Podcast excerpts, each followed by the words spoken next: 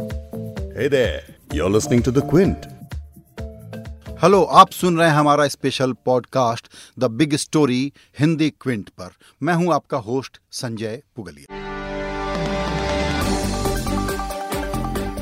2019 तो जहाँ तक इकोनॉमी का सवाल है, हमारी आपकी जेब का सवाल है। बहुत अच्छा नहीं गुजरा, बल्कि कहें खराब गुजरा। और अब हम सब लोग मिलकर के आशा कर रहे हैं, प्रार्थना कर रहे हैं कि अगर वर्स्ट इज़ ओवर है तो 2020 हमारे लिए कुछ अच्छी खबर लेकर के आए, जहाँ तक इकोनॉमी का सवाल है, जो हमको डायरेक्टली इंपैक्ट करता है। यानी हमारी कमाई कैसे बढ़ेगी, हमारे लिए जॉब क्रिएट होगा कि नहीं होगा ग्रोथ होगा कि नहीं होगा, और जब तक ये सब नहीं होगा, तब तक हम सब लोगों के लिए खुशहाली कैसे आएगी? तो इस मोर्चे पर जो लोग कह रहे थे कि वर्ष ओवर हो गया है और यहाँ से अब चूँकि और बुरी खबर नहीं आ सकती, जीडीपी पाँच परसेंट पर है और अगले साल के लिए अगर अनुमान है छह परसेंट का तो यहाँ से बढ़त शुरू हो जाएगी। लेकिन ठीक इसी वक्त 2020 शुरू होने के ही वक्त में डॉक्टर अरविंद सुब्रमण्यम, जो हमारे भारत सरकार के मुख्य आर्थिक सलाहकार थे, उन्होंने जॉश फेलमैन के साथ हार्वर्ड यूनिवर्सिटी में भारत की इकोनॉमी के स्लोडाउन को समझने के लिए एक पर्चा बनाया है। और वो पर्चा ये बताता है कि इकोनॉमी दरअसल आईसीयू में है और उसको बहुत गहराई से समझाने की कोशिश करते हैं कि ऐसा वो क्यों कह रहे हैं। उनका कहना है कि पहले हम कहते थे कि दो बैलेंस शीट्स की प्रॉब्लम है हिंदुस्तान की इकोनॉमी में। एक है बैंकों की बैलेंस शीट और दूसरा है बड़ी कंपनियों की बैलेंस शीट। लेकिन जिस पर अभी कम चर्चा हो रही है, थोड़ी बहुत चर्चा हो रही है, वो दो बैलेंस शीट उसमें और जुड़ गई है।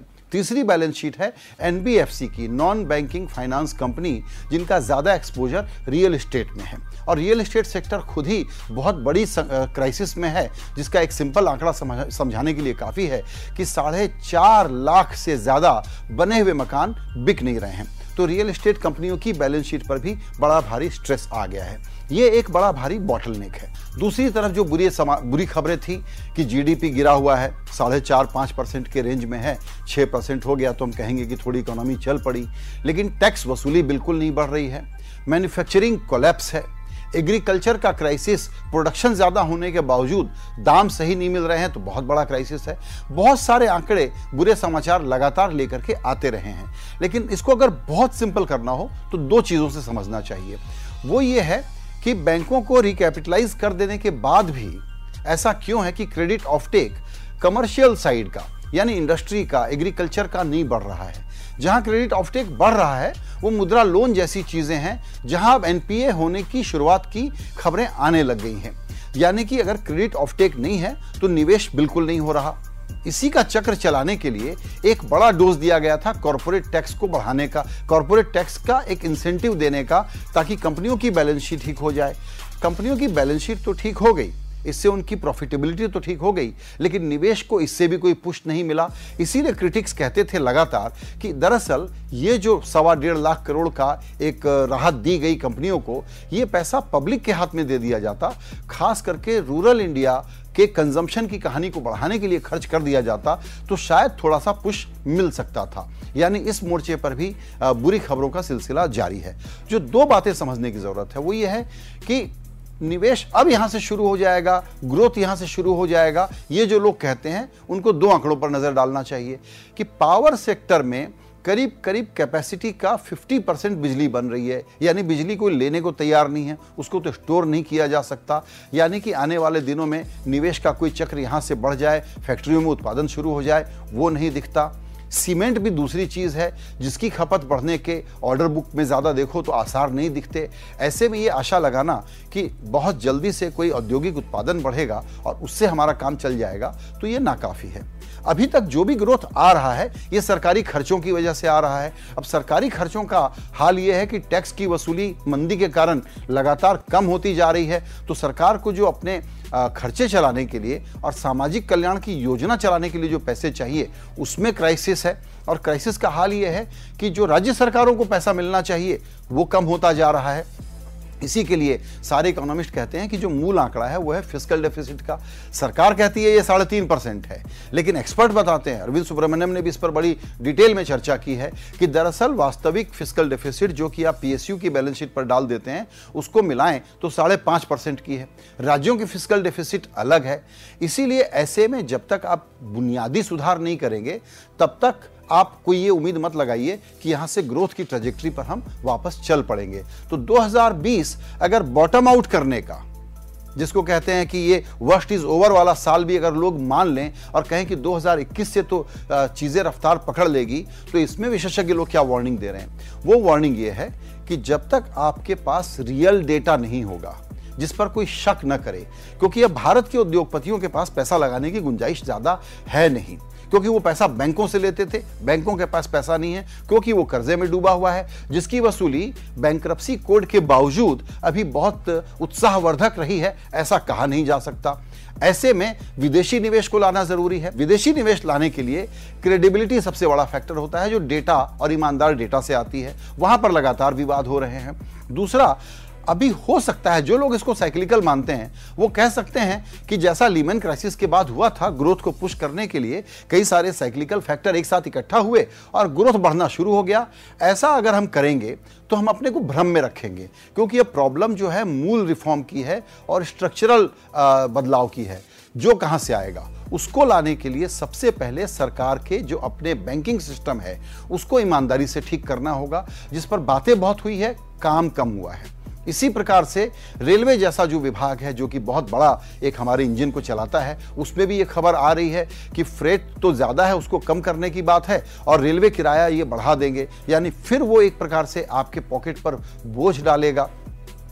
रोज़गार जहाँ क्रिएट हो सकता है तेज़ी से, वो है कंस्ट्रक्शन सेक्टर तो मजदूर दिल्ली, मुंबई जैसे शहरों में आने के बजाय अब वापस लौट रहे हैं क्योंकि यहाँ पर कंस्ट्रक्शन बिल्कुल ठप पड़ा हुआ है। तो जब तक आप कंजम्पशन साइड में रोज़गार को बढ़ाने वाला, खेती किसानी को बढ़ाने वाला गरीब आदमी के हाथ में पैसा जाए, जो खर्च करे और जिससे कि कंजम्पशन की इकोनॉमी चले, और दूसरे साइड में एक्सपोर्ट बढ़ाने का काम करें और विदेशी निवेश लेकर के आए। विदेशी निवेश लाने के लिए आपको जिस प्रकार की रियायतें, सहूलियतें इंसेंटिव देने होंगे, आप अभी तक उसका मन नहीं बना पा रहे हैं। कैसे नहीं बना पा रहे हैं? जब यूएस और चाइना में ट्रेड वॉर हुआ तो कहा गया कि अब तो भारत बड़ा अट्रैक्टिव हो गया है, और अब यहाँ पर आकर के लोग देखिए जैसे आईफोन के लिए एक मैन्युफैक्चरिंग फैसिलिटी चालू हो गई, लोग यहाँ आकर के निवेश करेंगे।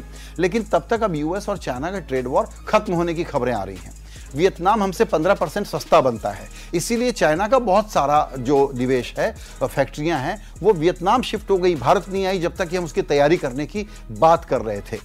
मूल प्रश्न है कि इकोनॉमी की अगर इतनी बड़ी क्राइसिस है, जिसको अरविंद सुब्रमण्यम जैसे लोग कह रहे हैं कि आईसीयू में है तो ऐसे में सरकार अपने तरीके से रिएक्ट क्यों नहीं कर रही है?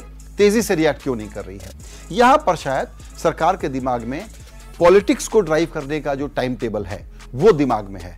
हो सकता है कि वो एक साल बर्बादी का भी और देखने को तैयार हो और इक्कीस बाईस से इकोनॉमी को पुश करने के लिए कोई नियम नीतियाँ लेकर के आ जाए। एक चीज़ और रह गई जिसको पूरा कर लें, वो है निवेश की, विनिवेश की बहुत बात सुनते हैं। कि डिसइन्वेस्टमेंट कर देंगे, उससे बहुत पैसा आ जाएगा तो फ़िज़िकल डेफिसिट की प्रॉब्लम अभी सॉल्व हो जाएगी और वो पैसा खर्च कर देंगे तो कंजम्पशन बढ़ाना शुरू कर देंगे।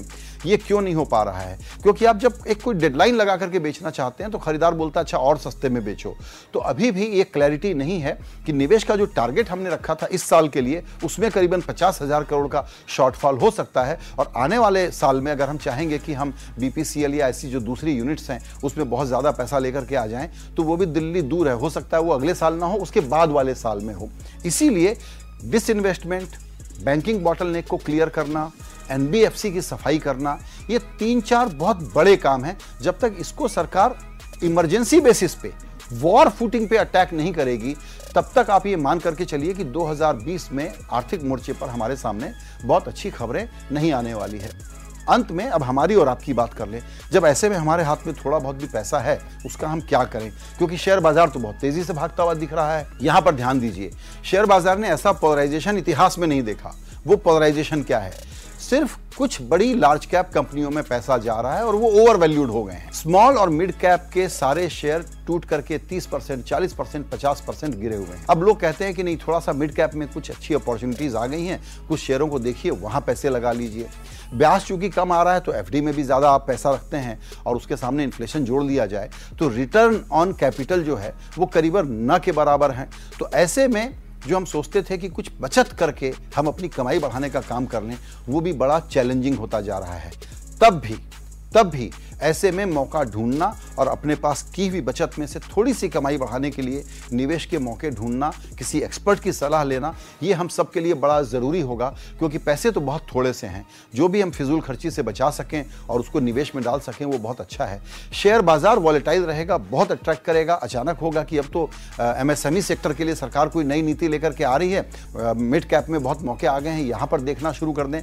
लेकिन शेयर बाज़ार में सिर्फ़ और सिर्फ़ म्यूचुअल फंड या एसआईपी के रूट से कोई जाना चाहे तो जाए। सीधे जाने वाला माहौल अभी नहीं है क्योंकि बहुत वॉलेटिलिटी है और पॉलिसी की प्रिडिक्टेबिलिटी इस वक्त सबसे बड़ा चैलेंज बनी हुई है। जब तक सरकार उसको नहीं एड्रेस करेगी, तब तक 2020 के बारे में बड़ी इच्छा है कि हम ये कहें कि शुभ हो, समृद्धिशाली हो, मंगलमय हो, लेकिन ये कहना मुश्किल इसलिए है कि सचमुच अर्थव्यवस्था के बुनियादी ढांचे इस वक्त एक तरीके से जर्जर हालत में पहुँचे हुए हैं। तो ये था हमारा आज का Hindi podcast the big story Sanjay Pugalia को दीजिए यहीं पर इजाज़त। नमस्कार।